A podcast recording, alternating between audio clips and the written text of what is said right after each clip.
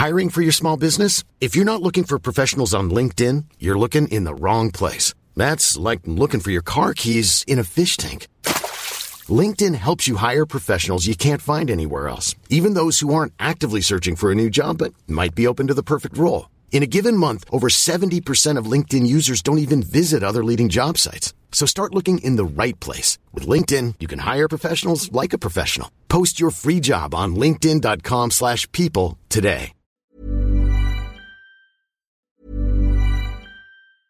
Many of us have those stubborn pounds that seem impossible to lose, no matter how good we eat or how hard we work out. My solution is PlushCare.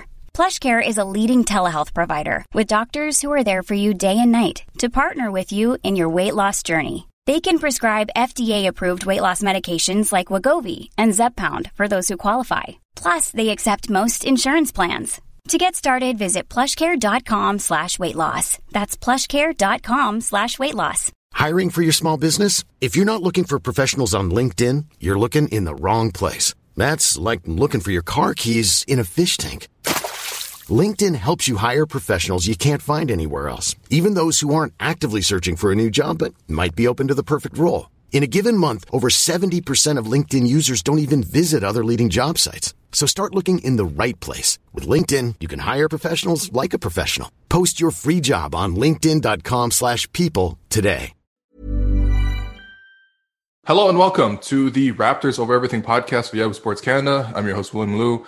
Joining me on the podcast this week is a very, very special guest, partner, and analyst with True Hoop, a longtime ESPN contributor, and of course, uh, training the pros since 2003. We're talking about uh, Coach David Thorpe. Coach, how you doing? Fantastic, William. How are you? I'm doing great, and you know one of the main reasons I wanted to bring you on was because, as I mentioned before the show, um, you had Scottie Barnes number two on your board heading into this draft, and you have a really, really fresh perspective on Scottie. So let's just start there. Obviously, the Raptors drafted Scottie fourth overall.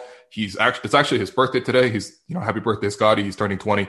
Um, take us through your connection with Scottie, and um, you know how did you get to? I mean, basically, how did you get such a unique perspective on Scotty? I mean, I don't know him. We've never met because of COVID this year. I was never able to go up to Florida State, but uh, I mean, my son's on the team, so um, that really helps. yeah. I I had heard of him. I think I watched him play in a big tournament when he was maybe a sophomore at university school, and they won a big tournament. And I didn't really pay much attention as a high school game.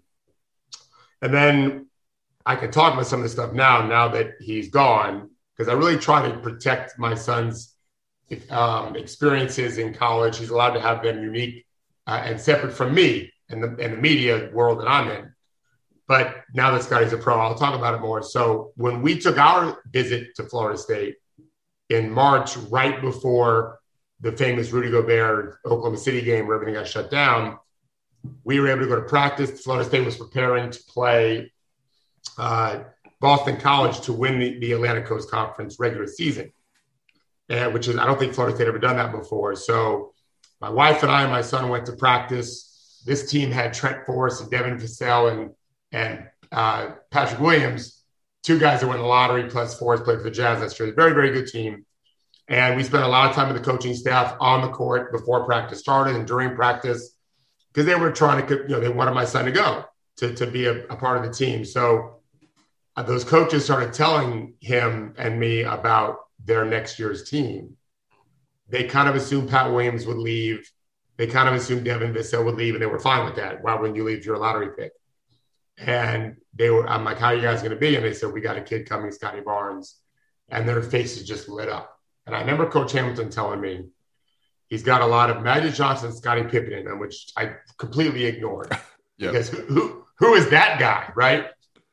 That part I didn't really care that he said, although he's got he's wrong wrong in, in some degree, to some degree. But he said, you're gonna almost think he's fake when you see how charismatic he is, but he's not. He's the real deal. And and so I, I very quickly want to fast forward till yet uh, Friday. Uh, my son's back home. Uh, he just got home Thursday night. Uh, he's here for two weeks. I've barely seen him in a year because of the pandemic his school is only five hours away, but I don't want to. I don't want to ruin their season's chances, their team's chances of getting getting them COVID. So, uh, I have some pros in the gym, and they asked about Scotty Barnes, and my son said to them, "He's one of the best human beings I've ever met." So when they talked, when Coach Hamilton said what he said about you almost think he's it's not real. He's so charismatic. And then hearing my son say what he said, which of course I've heard from him a lot over the year, uh, it's everything that he that these guys have said is true.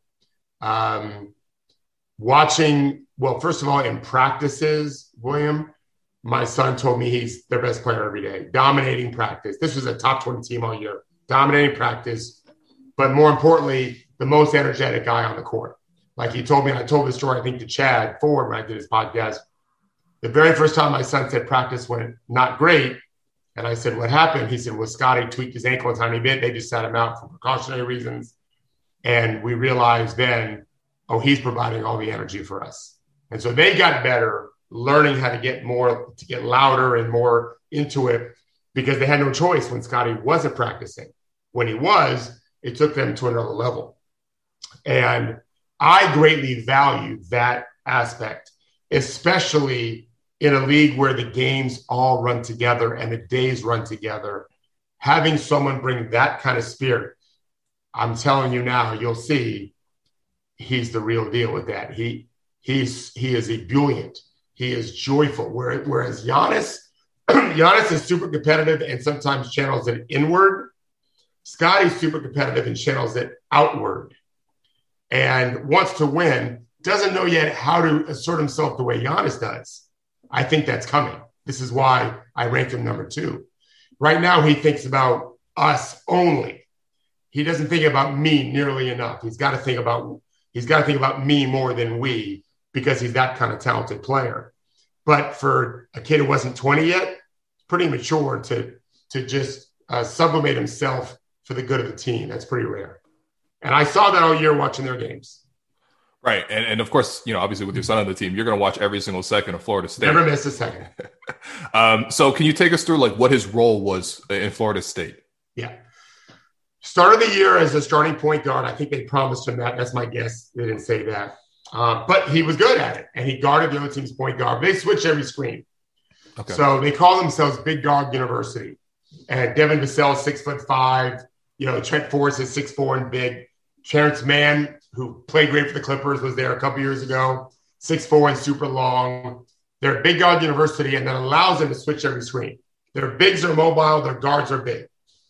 So he guards everybody in defense. His role was to facilitate, get them and get them going in transition. Uh, Florida State, I think, led the league in three point shooting. So his he, he was not the reason for that but his passing enabled that. He gets guys wide open. He sees the court. He's six foot eight, six foot nine, maybe in shoes. Super long guy, seven three wingspan, so he can make kind of every pass. Very good hit ahead passer. Uh, very good zone buster as a passer. Uh, had some outstanding dunks in transition, but in the half court, he didn't really assert himself. He made plays for others, and this is where I think everyone keeps talking, William, about He's got to learn to shoot the ball. It'd be great if he learned to shoot the ball. I wrote an article recently in True Hoop about how what Giannis and the Bucks did is a blueprint for teams that have people like Ben Simmons and Giannis and Scottie Barnes. I wrote this because those guys don't have to shoot and can dominate games offensively in the half court if you play the way Milwaukee played in the postseason, which is a lot of pick and rolls with these with those kinds of players they can be primary ball handlers. They can be screen and rollers. They can be cutters. They can post up smaller guys. I think Scotty has got some Kawhi Leonard in his game. He, he gets to the middle of the floor. I call it the second box. And he gets a really a good extension on his jumper, and guards can't mess with it. So if you're playing against teams that switch, he can take advantage of big guys who are too slow because he dribbles it well, especially for a guy who couldn't really work extra on his game all year because of COVID. Mm. Every school had major restrictions to getting extra work in. Didn't get any extra shots up beyond what they did in practice. Once they're gone, they're gone for the day typically because they didn't want kids back in the gym. Uh, they would clean the facility back. To remember, for much of the season, there was still a thought that COVID was more surface based. Right. So they, they would finish practice and then the cleaners would come in You couldn't go back in. So he's going to be able to live in the gym now. Mm-hmm. And I think it's going to make a difference to his his handle, but also his mid range game because he can get that just like Kawhi can over anybody. Now, if he can't make it the same degree, well, his ceiling drops. But I don't know that he can't. His touch around the basket is amazing. He has a game winning shot against this year against Indiana early in the season. Right, right. Maybe it's a game tying shot that forced overtime. Uh, and I, I, thought he was lucky to make it. It looked kind of weird. And I, I talked to my son and he said, he, Daddy makes that shot all the time. Like he just has great touch around the rim. That matters when you're that big and can play the guard. Mm-hmm. He will bully ball a lot of guards. So his role was facilitator. He, he got a little hurt again, just a minor injury early in the season. They, he missed a practice, so they brought him off the bench in the game. And from what I'm told, and I don't remember who told me this, because I have a lot of people at the on the team that I talked to, he told the coaches, "Bring me off the bench. I'm fine with that. I don't care." Even though he was starting, and he, wow. he was their second best player, in my opinion. The, th- the best player was drafted number 59, RaiQuan Gray. That's my opinion. For this season, he was he was the best player on their team. I thought Scotty was their second best player in part because Scotty said, I'll come off the bench. I thought it was a mistake by the team, but I understand what they're doing. And it worked out just fine. It was drafted number four. Mm. The, the, the Seminoles have had three straight six men of the year awards uh, in the ACC. All three were drafted in the first round. Two went top five because Pat Williams was six man also. Uh, so he gets it. He doesn't care about who's starting. He finishes games, right? He finished games. Uh, and defensively, he's a monster. Like he really guards 94 feet pressures the ball, helps helps in passing lanes, helps off the weak side, loves to defend, takes pride in that, and I think he did that all season. Yeah, no, it's it's great. I think especially if you watch um, you know, a lot of these draft videos where they prepare basically, you know, highlight packs and things like that. The thing that pops especially is the defense. There are, it's sometimes when he's locked into a guy one on one or someone tries to take him one on one, especially at the college level. I almost fear for the the, the guy with the ball because he just moves so fast and the wingspan is, to the point where um, he just smothers guys. And I think maybe um, you know, when you you, you know, when you're talking about a really good defender or a guy who is going to be a really good defender one day, he's probably got to be a little bit of an asshole. And I feel like he has it in him. Like, you know, he'll he'll pick small guards up and he'll clap in their face like 80 feet from his own basket and really get into people's faces. But I think that's not the concern for a lot of fans with Scotty. I think the concern is more the, the offense. And, you know, I thought something that you said was very interesting, which was, you know, the development of the three. Everyone talks about development of the three. Obviously, this is the modern NBA, but you would almost say that maybe the mid range game is more of a developmental priority than the three. Can you take me through sort of uh, the thinking behind that and sort of why? Yeah. Well, they're they're not mutually exclusive. So right. in our gym, for example, well, with my pros, most of them can shoot at least from 15 feet. Uh, but I've also been working with younger players as my son aged, and I was a high school coach, you know, 30 years ago. Uh, is you can't make three pointers till you make 15 footers, 12 footers. Like the form is more or less the same, just to at least a, a, a large degree. Uh, the three point shot, you can lower your release point. You get in the paint, you kind of get it higher up because there's bigger guys there, but it's, it's a lot of generally the same. So I think that for him to be an effective half court player, if you've got four shooters around you, which in many cases Toronto can do that, mm-hmm. well, then he doesn't have to be the fifth three point shooter. It'd be great if he could be. Uh, and my understanding is he's shooting it much better. I'm talking to some people in the league now, not with Florida State. At workouts, he was impressive. Of course, it's not hard to be impressive based on what he saw this season, but he he nonetheless he had made some progress. And I don't think we're sealing. I don't think he's a Ben Simmons type. He's so charismatic mm-hmm. that I don't think he'll get into his head the way Simmons has with his lack of shooting and free throw shooting. I don't think Scotty is worried about getting fouled. Giannis definitely isn't. I think he's more that way. So for him to be effective, he's got to be a when team switch. He needs to be able to bully those little guys and go around the bigger guys and get fouled. And I think he can do that. I think he will do that. And as he gets more success seeing the ball go in, it makes some sense. It'll translate to his three. Again, it's all kind of the same form. I think you'll see I think you'll see progress in in those areas combined collectively. I don't think it'll just be one and then the other. The bigger thing is not just making the shot. It's the mindset mm-hmm. of, and I think you're exactly right, Liam. I think it's a very insightful point. As as charismatic as Scotty is, and I mean, Like he's going to be one of the biggest personality. Toronto drafted the biggest personality in the league in this okay. draft. Okay, good. Yeah. Now I, I, I don't know Jalen Green. I watched him in the G League and did not see that personality. I've seen more of it since then, but mm. the biggest personality in this draft is Scotty Barnes. Right. I love Cade Cunningham and I love his his charm and his maturity. Right. Uh, but in terms of personality, Scotty's got the biggest personality. He's the loudest guy. If you saw a tape in the Chicago pre-draft camp, like he, he people were talking about this. In fact, I've talked to a lot of agents about this. He was watching the games and animated as if he was a coach, especially watching his teammate RaiQuan Gray. Right. That's who he is. Like he's going to be loud. He's going to be, and he's got, you know, we talk about being the asshole a little bit. I don't love this, but to your point, there were some transition plays where as Scotty's pushing down the court, he turns his head and eyeballs the defender, doesn't even look at the rim, and then dunks on him. Like, I don't love that. I just go dunk the ball, please. I don't need the other stuff. Uh-huh, yeah. And especially given that he's such this positive, charismatic guy, but he's got that fuck you kind of mentality. Yeah. Can I. Can I cuss? Oh, go ahead. No, of course. Yeah, he's got that fuck you, motherfucker. I'm dunking on you.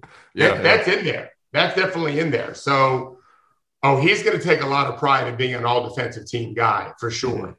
Uh, and, and so the challenge will be for him to develop the, the more selfish, assertive mentality that superstars have to have uh, when he's so built on we. That's a tough balance. In fact, Jrue Holiday's never figured that balance out. Jrue Holiday has never gotten comfortable being the scorer and not the quarterback, in my opinion. Mm. Chris Paul, same thing for his whole career. A little bit more always wanting to be the quarterback to, to spread the wealth than score 25 a game for himself. That may be where Scotty ultimately hits a ceiling, is he just can't get into that dominating MVP caliber. Oh, I'm going to score 40 tonight because you guys can't guard me. And and you might just be stuck with a six nine quarter quarterback that still scores 18 points a game, like Ben Simmons, mm-hmm. but does the other things, lockdown defender. That might be a ceiling, is what what you get from Ben without the head case issues. I think that Ben, I think right now has. It's not the. I mean, didn't Ben Simmons make th- third team All NBA yeah. last year? Yeah, yeah. So that to me is, I think that's not really his floor, but he could because he could be worse than that. But I think it's likely where his floor is going to be is a guy that's competing for NBA honors because he does everything mm-hmm. except for score 25 a game, which we, you kind of need to have. Like, yeah, he, he, he's got a chance to be a, a better overall player than Draymond Green when Draymond was in his prime. Right. And they're, and they're very similar. So that's why I think he was a no brainer number two pick. And Toronto's lucky to get him at number four. Now, uh, I think you would have an especially good answer about this um, because you do so much of developing guys and things like that. If you were Nick Nurse and his coaching staff, and you're looking at this, you know, then I guess now 20 year old kid who's coming into your gym, and you want to approach and sort of mold and sort of uh, shape his development path, I guess progress.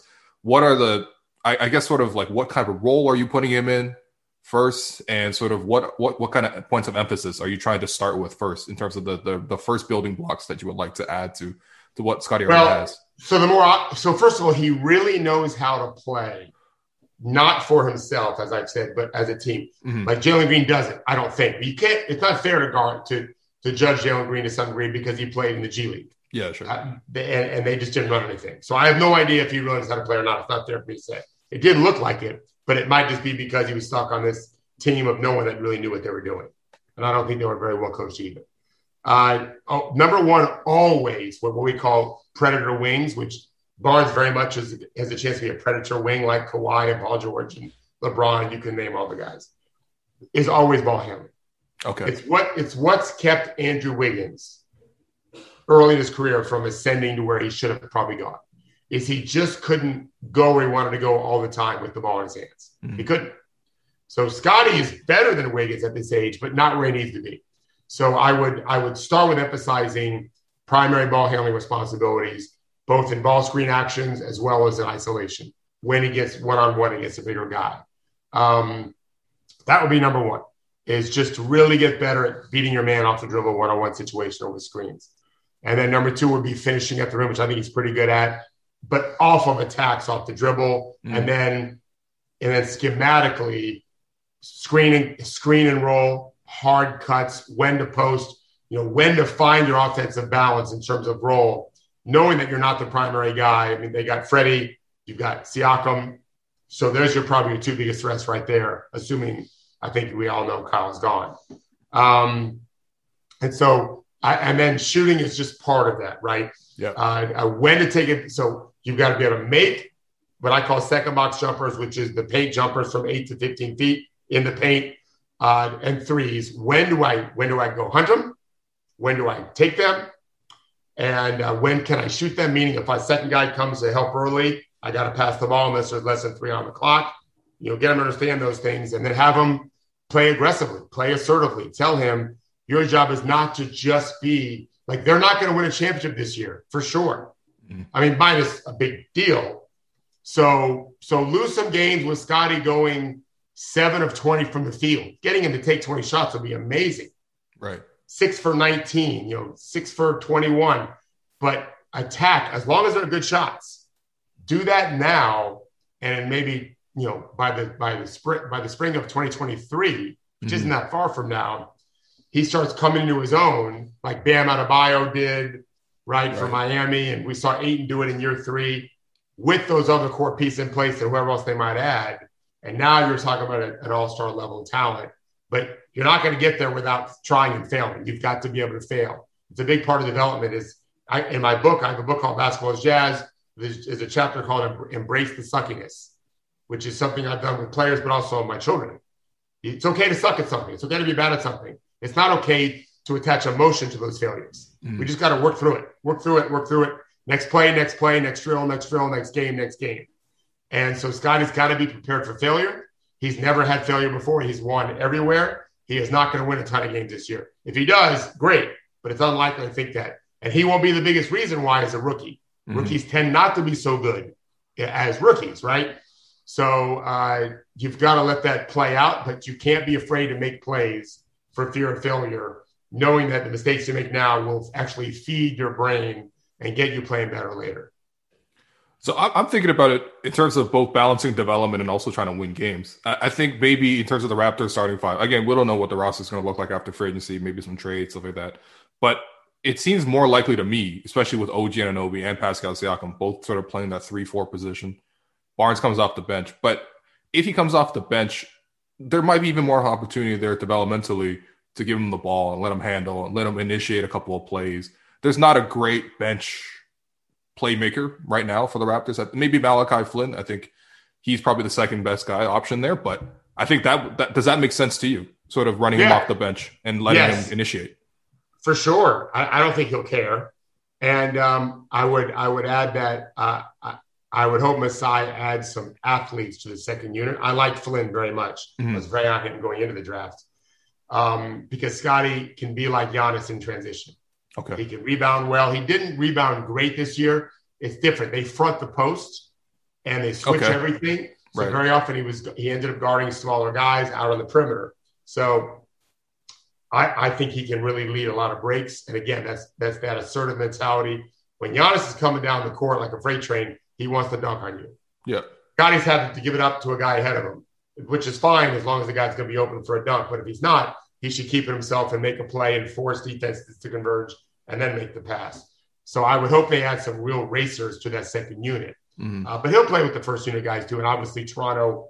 I mean, you guys are always right there in fast break leaders for the league. So exactly, yeah. I think that I think that's one reason why they drafted him is right. is transition's a big deal for them.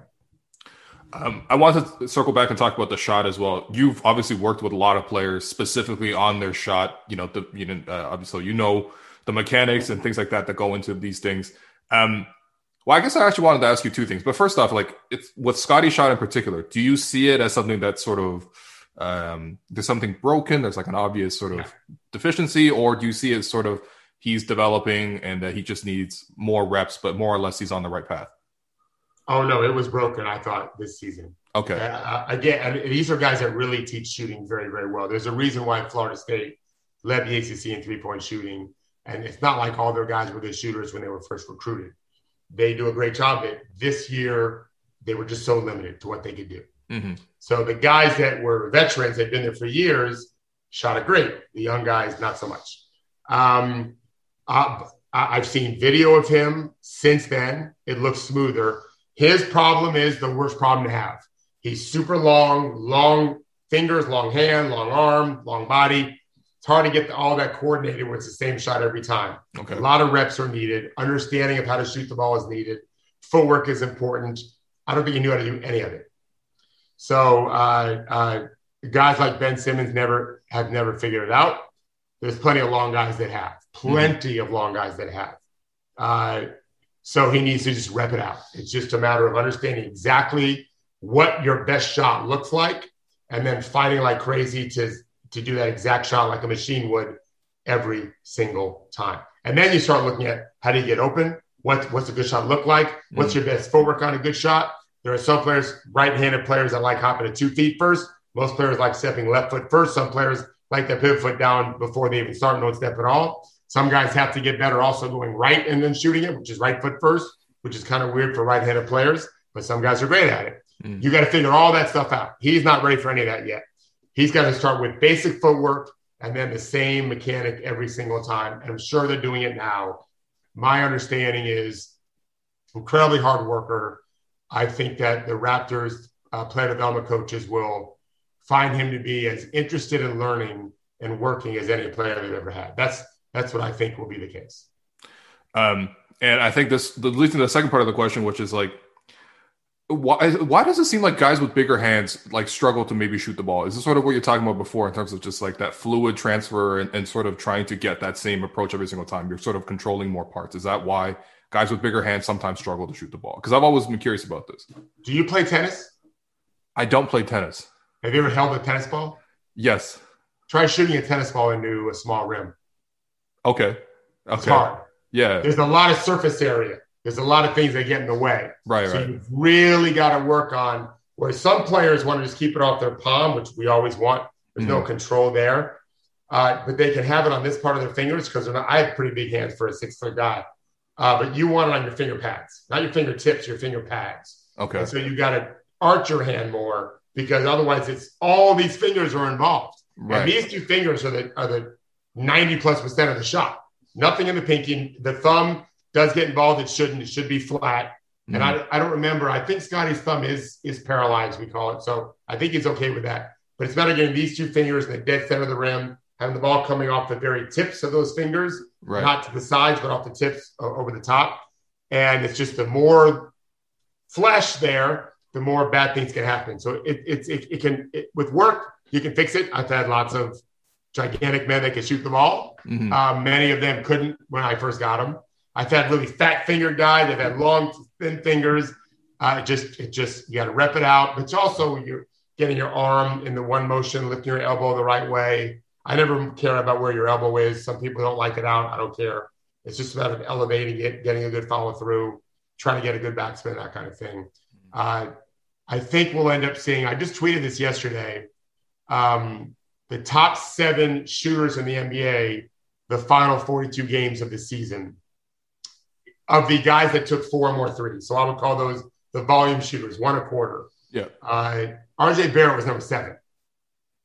Okay, interesting. He was not a shooter coming out of Duke. No, definitely. Now, not. he's not as long, I don't think, as Scotty, but it's close. He's about as tall. They're about the same size. Maybe Scotty's got about an inch, inch and a half. Uh, it can happen. It does happen all the time. You just got to mm-hmm. work, and I don't be afraid to work. I'm sure he's not afraid to work. Yeah. No, I mean, it's always interesting talking about sort of like two shooting coaches in particular because and you know Nick Nurse himself has had some experience in this front as well. Um, and just to hear the mechanics of sort of what goes into the shot, what you look for, things like you know what your thumb is doing, and, and all this other stuff. First thing I'll see, first thing I'll see is what your offhand's doing because a lot of time that thumb is turning, and then what your shooting hand is doing. So right. Because they shoot as kids, and so they need all the extra power they can get. Right. So you so your right hand does all the work. If your right hand, the left hand just holds the ball in place. And uh, where your eyes are, a lot of players track the ball. We like them to stay focused on the target, right? Mm. Where you look at the rim. Again, we spend hours with footwork over the period of time. Hours with footwork. It's a big deal. Uh, so he's got a he's got a lot of work ahead of him, but I'm sure he'll do it. Yeah, and and the Raptors have had some success in this front. I think Pascal yeah. improved yeah. a lot as a shooter. I mean, it, you know, it, it I think he maybe regressed a little bit last year, lost a little bit of confidence overall. Um, but OG is another guy who came in. I mean, could only really hit standstill, flat footed. If he's waiting in the corner for 10 seconds of that possession, just waiting for the kick out, and the ball came to him, he can make that shot. But as other than that, as a rookie, he couldn't really make anything else. Well, and you guys didn't trade train Kyle Lowry. By the time you got him, he was an accomplished player. Right. And right. I can tell you that he used to do his summers at IMG Training Academy as a college student, and uh, and then the year, the year, the summer after he got drafted, they had IMG fired their player development guy and asked me to bring my program to them. I live like an hour and twenty minutes away, so I brought all my pros down there okay. to train. So day one, they hadn't got the new shipment of balls in yet, so they had last year's last season's NBA balls, and all the balls were chipped up. So I said to the my assistant, my top assistant, Mike, what is wrong with all your basketballs? What is going on? He said, We had Kyle Lowry here all that summer. he just can't hit the side of the backboard. That's a true story. Oh. We know how good of a shooter Kyle became, right? Yeah, exactly. Now he's obviously much smaller and shorter hands, but sure. smaller hands. But I mean, it's not I think ball handling is the easiest thing to improve. I think shooting isn't as easy, but it's absolutely doable. The mm. hardest thing, I think, is to teach guys really how to play. Right. Their own instincts get in the way, their own greed gets in the way, jealousy rears its head. These are a lot of things that go into understanding how to play jazz in a sense. That's why I call my book Basketball right. Jazz. So Scottie is the best in this draft at that, in my opinion, at knowing how to play. Just the way he fits in with players. I don't care what offense you run, he'll know what to do instinctively.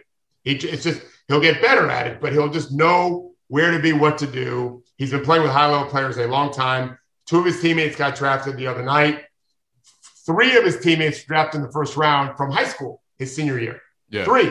Yeah. So he's used to playing with NBA players anyway, right? Um, I think that part of it, you know, which is the hardest I mean to teach, I think he'll he'll have that hands down. Right. Um, now, I, I think moving more generally in the draft, uh, the Raptors. So they had three picks. They had the, the fourth pick. They had the 46th pick, the 47th pick, uh, and I, it was a bit of an interesting pattern because they came out of it with three guys, not of the same profile, but you know, I think because I think Scottie's very unique. It's, you're not going to pick a guy at 46 that has the same profile as the guy at number four, but uh, Scottie, uh, Dalano Bant, uh, Banton, and and David Johnson. These are all three big guards with with plus wingspans, plus four, plus five, plus six wingspans in some cases. Um, I mean, it, seems like this is sort of the strategy the Raptors are sort of shifting themselves into. Not that specifically these two second rounders are going to change how they're going to play, but I think the overall philosophy here is they just want to get bigger and, and get more playmakers. I, I think, I mean, it, do you feel like this is sort of a stylistic shift that's happening across the league, where they're essentially you're trying to get um, like you know five, six foot eight, six foot nine guys who can all handle, all dribble a little bit, all defend, switch. Is is that sort of just the strategy that, that maybe the Raptors are specifically going in, but also the rest of the league is also moving towards? Well, it's not the rest of the league because the Sacramento Kings in the last four years have drafted De'Aaron Fox, Tyrese Haliburton, and now Davion Mitchell, right? Right. So let's be clear, it's not the whole league. Okay. okay? It's good that uh, we're not moving the Sacramento way. I think that's probably a good right. sign. I think it's going to be tall versus small. I think, yeah, I, I think it's simplistic to say that, right? It very well could be also that those players were ranked highest on the board in terms sure. of who's most likely to make an impact on our team. Right. A goal of every GM, I think, would be we want all of our players to be playing at a level above what we're paying them. Okay. So if you can get a guy in the second round paying the minimum, but they're able to play at a three or four million dollars value, great. Mm-hmm. Right. You want your best player, you're playing them 30, but you want them worth 60. Yeah. Right. That kind of thing. So, uh, but yeah, I think that uh, the Bucks bullied the Suns. Right, Bryn Forbes ended up not playing. Jeff Teague barely played. Yep. Jrue Holiday is a point guard who thinks he's a power forward. They bullied Phoenix once. Once they figured out how to guard Phoenix from three. Game two, Milwaukee outplayed Phoenix, but Phoenix shot 20 40 from three. Yeah. The final three games of that series, Phoenix took 23 19 and 25 threes. That's it, not 40. Yep. They took in the pivotal game five, they took 19, made 13, and still lost yeah. because Milwaukee was just bigger and longer and guarded them better and forced them to you know, score inside more. So yeah, that's why I ranked Evan Mobley number one in the draft. To me, is seven foot guy with seven four wingspan, super long, fast, athletic, agile, nimble, can guard everywhere, protect the rim, contest the three, and all of that. Uh, there's there's value to that. So I think the Raptors, probably with Nick Nurse's help too, have understood that if we can get a bunch of guys that can really guard mm. and really race, and we can we can make sure we have our shooting and scoring talent with those role players that can really defend and race and transition, that that's a hell of an army kind of to field the team with. Right, for sure. And I, I do think that like the one thing that maybe the Raptors are missing, which I don't think they were able to address with the fourth pick in terms of who was available to them, was sort of getting that one half court hub who can, especially if the rest of the guys are more rangy winger guys who you know maybe don't create as much uh, or maybe as effectively in a half court setting. Maybe having that one really really creative piece. Maybe I'm thinking about like you know James Harden in Houston, the way he had so many big wings around him and a smaller front court as well. Um, they don't have that kind of central hub, but I also don't think that any of the guys available at four was going to be that guy, which is probably why some Raptor fans are disappointed in at least a, a little bit because they see that weakness as well with their offense. But um, I, I, think Scottie makes a lot of sense here for them. I, I also really want to ask you about Masai um, because you have a really unique history with Masai. So just please take me through that. I mean, because uh, I think most people have in basketball circles know this about you guys, but takes the listeners through how did you meet Masai and sort of the history there between you guys. I was training a Nigerian player named Olumide Oyedeji for the draft, and he ended up drafting early second, drafted early second round by the by the Sonics. So this dates this tells you how long ago it was. And uh, so I went to Boston to watch him. I had a couple of clients playing in the summer league in Boston. Okay. And back then, Boston had the best summer league, Shaw's right. summer league. So uh, I was watching Olumide play, and after the game, I went down to the court, said a couple words to me, went back with his team, and a guy with a kind of a kid and play haircut came down and talked to me, introduced himself as Masai Ujiri. Oh man, said that he is uh, he he's been with the national team in, in Nigeria, and they're so excited about Olumide, and that he's like, just thank you for what you've done for him, Olumide. He he pointed up to the crowd. There were three other guys up there, all top row, all waved to me he said, you know, we're all Nigerian, and uh, Olumide has been hanging out with him mm-hmm. uh, here in Boston, and he's really said great things about what you've done for him as a player and a person, whatever. So thank you. I thought that was very sweet. I gave him my business card, never thought about it again. Uh, I don't remember if it was the next year or two years later. I could do the math because I know I know when I was at summer league, and I know when he reached out to me again, uh, saying I'm retiring I need a job. Uh, what what can I do? I need help. I basically need some guidance as to what's next for me. Mm-hmm. So I said, well, very soon here, I'm going to Atlanta for the Final Four, and uh, if you come, uh, I will take you around and meet people, college coaches, and let's see if we can't get any of them that bring you on in some capacity. Right. So the very so um, uh, he he didn't have a cell phone, at least not one in America. Um, so we we coordinated a time to meet. I remember exactly. He at this point now his hair is shaved down. he, he wasn't bald yet, but it was close cropped. Okay. And he saw that big. I actually have forgotten what he looked like. It had been a year or 2 uh-huh. um, big smile, right away remembered. I have a lot of people come say hello to me. I can't remember them all. Um, big smile, I remembered right away. And I took him to dinner that night, just he and I with Leonard Hamilton, Stan Jones, and some other coaches from Florida State and a few other schools. Uh, and because um, I knew Coach Hamilton was very interested in recruiting African players mm-hmm. and had six, in fact, you drafted Solomon Alabi, who was oh, that's right. He brought Solomon to me after okay. playing at Florida State with did. In fact, I worked with someone who was in high school. So uh, that first weekend, uh, I gave Masai my cell phone a good amount. And I think by the end of the weekend, he knew more people than I did. He just, he just uh, we would meet up once a day, catch up on things, and he would just, just give me everyone he'd met. For weeks, I was getting phone calls from very famous people, to include uh, Geno uh, Arenema, whatever his name is, from from Connecticut. Yeah, yeah. the women's coach. He had called me looking for Masai. I'm like, sir, this is a cell phone. It's not a business. It's just me. but I can get a message to Masai if you want it. Yeah. Uh-huh. Um, uh, so that's really how it started. And then he started recommending Nigerian players train with me. He and Olumide mm-hmm. recommended. So I started training Nigerian players that were mostly going to be European bound, you know, playing overseas, or had already been playing Europe, were pros. Right, right. I had some great, great players. Um, and he would, Masai would come down here. In fact, I think the first summer he came, I had Udonis Haslem here. Uh, Kevin Martin was a college student because I mm-hmm. trained Kevin starting his freshman year of college after his freshman year. Who ended up being a long time NBA player, as you know. Right. And Masai was here, and we would spend the summers like I remember watching World Cup games with them and soccer and everything for Nigeria. And uh, one of my players, Ugo uh, Udezwe, uh, Ugo and San, Ugo Amato and San, his name was Ugo and San Amadi from Wyoming. He worked out for the Magic, and it, which is two hours away, not even in a car. Mm. So I did not want to drive him to work out and sit outside. I had other play. I had a bunch of players here.